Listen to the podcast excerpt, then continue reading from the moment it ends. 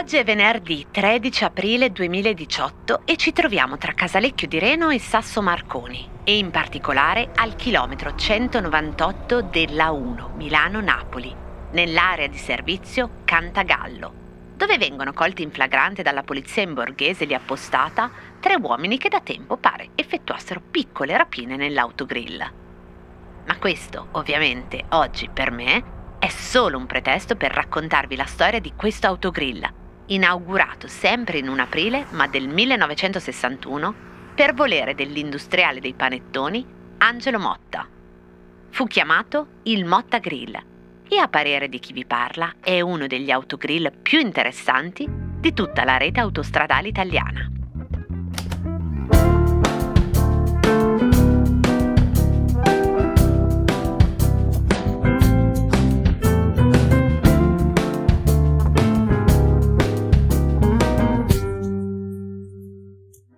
Cosa c'entra l'autogrill Cantagallo con una fiamma tricolore? Sì, in tutta Italia noi stiamo lavorando perché possiate mangiare bene. Autogrill Pavesi Motta Alemagna, il più grande ristorante d'Italia. Innanzitutto, perché questo autogrill è così speciale? Cominciamo col dire che per me tutti gli autogrill sono degli oggetti interessantissimi e sì, sono proprio dei grandi oggetti prima ancora che dei luoghi o dei non luoghi. Siamo negli anni 50 e le strade a doppia corsia iniziano a riempirsi di gente in transito. Prima dei turisti e dei viaggiatori, a passare su queste strade sono gli autisti dei camion di un paese che sta ricominciando a muoversi, non solo metaforicamente, ma proprio letteralmente insieme alle sue merci. Si inizia con Mario Pavesi, figlio di un panettiere che all'altezza del casello di Novara inaugura un punto di ristoro in cui si possa anche vendere la propria merce. Pian piano si sollevano delle tettoie, si mettono dei bagni e delle casse e delle insegne. Si tratta di un nuovo modo di vivere i consumi e un'occasione pubblicitaria pazzesca che presto emuleranno altre due aziende dolciarie, Motta e Alemagna. Parliamo qui di Motta, erano gli anni 60, quelli del boom economico, quando venne inaugurato il Motta Grill. Voluto, come dicevo in apertura da Angelo Motta, industriale dei panettoni, nel giorno in cui fu aperto, il 29 aprile 1961, venne esaltato come il maggiore d'Italia e il più grosso d'Europa, ancora oggi uno dei più frequentati.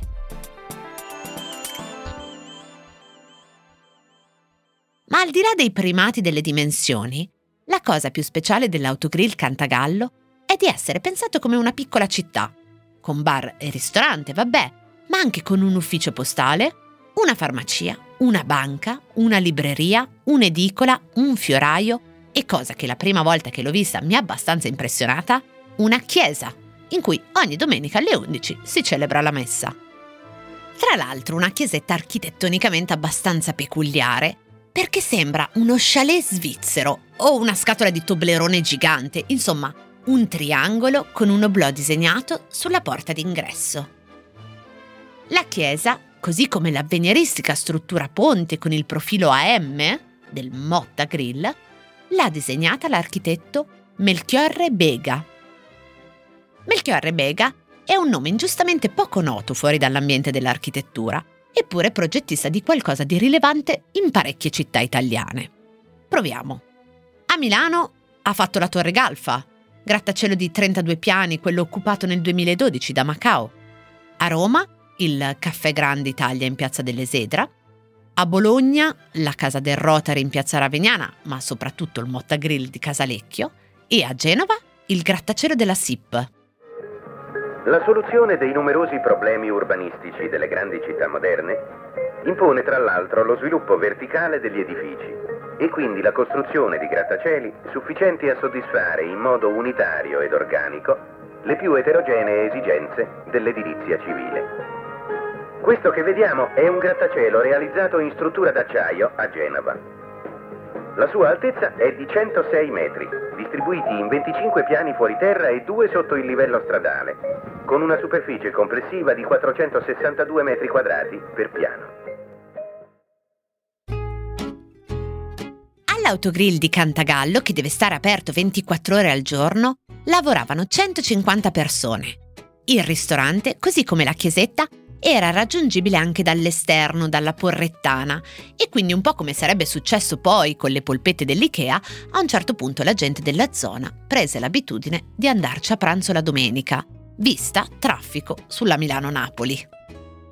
Il primo gennaio del 2002 si dice che il primo scontrino in euro sia stato emesso proprio qui, al Cantagallo.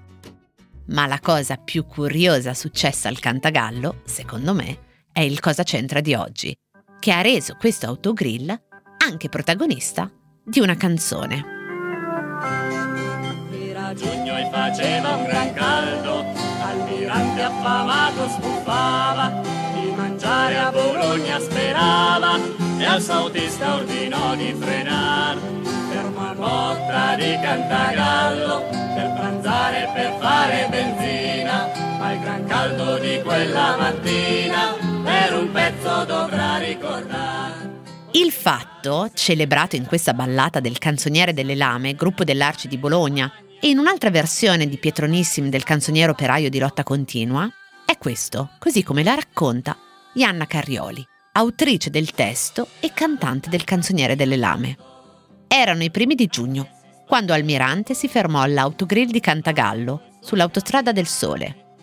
Forse non aveva considerato la poca distanza che c'era con Marzabotto e non sapeva che i 27 anni passati dalla strage non avevano ancora cancellato né l'orrore né il ricordo della complicità dei fascisti italiani in quel massacro che aveva cancellato un paese intero.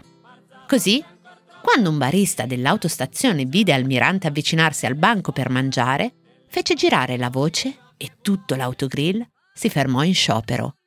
Né un panino né una goccia di benzina fu il passaparola. E Almirante dovette andare a fare il pieno da un'altra parte. La rappresaglia dei fascisti non ci mise molto ad arrivare, come immaginate, con il Fronte della Gioventù e un gruppo di attivisti missini che qualche giorno dopo si presentò a Cantagallo, guidati dal parlamentare modenese Pietro Cerullo. L'autogrill venne danneggiato e ci furono tafferugli con i camerieri e le cameriere che avevano messo in atto lo sciopero bianco contro Almirante. La forma di protesta sollevò grande scandalo e conquistò i titoli dei giornali per diversi giorni. Il risultato fu anche che 16 lavoratori e lavoratrici dell'autogrill furono denunciati e quindi occorreva trovare denaro per sostenere il processo. E dicono le lame, il nostro contributo per raccogliere soldi fu incidere un 45 giri al volo col racconto di quella giornata e regalarlo ai lavoratori dell'autostazione. Il disco venne venduto sotto banco dagli addetti ai distributori e dai baristi. Si sparse voce che esisteva questa canzone e parecchia gente andava al Cantagallo apposta per acquistare il disco. Elettrici ed elettori cortesi colleghi della stampa, credo che occuperò solo una parte dei cinque minuti a mia disposizione per una breve eh, considerazione iniziale.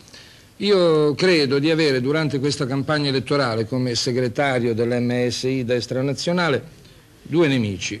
Oddio, ne ho parecchi in verità, ma direi soprattutto due.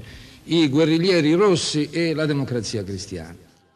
Ed ecco cosa c'entra il Motta Grill, suo malgrado o suo merito, con il segretario dell'MSI, che in un'estate del 1971 venne lasciato a bocca asciutta e col serbatoio in riserva. La lotta improvvisa scattò, c'è almirante si sparge la voce, è arrivato coi suoi camerati e si aspettano di essere serviti, oggi in bianco dovranno restare. Cosa c'entra? È un podcast quotidiano del Post, scritto e raccontato da Chiara Alessi.